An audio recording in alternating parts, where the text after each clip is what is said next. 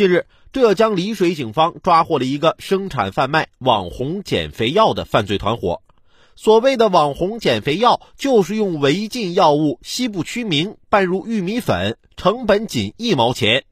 制假窝点生产条件极其简陋，原料合成品都堆在地上，一天成本二百元，却能卖到三万。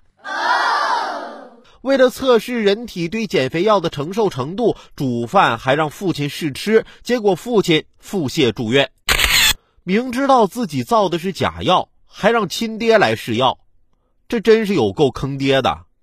在这儿也要提醒小伙伴们，西部曲明这种药物成分被证明可能增加心血管疾病的风险，引起心梗、脑卒中等。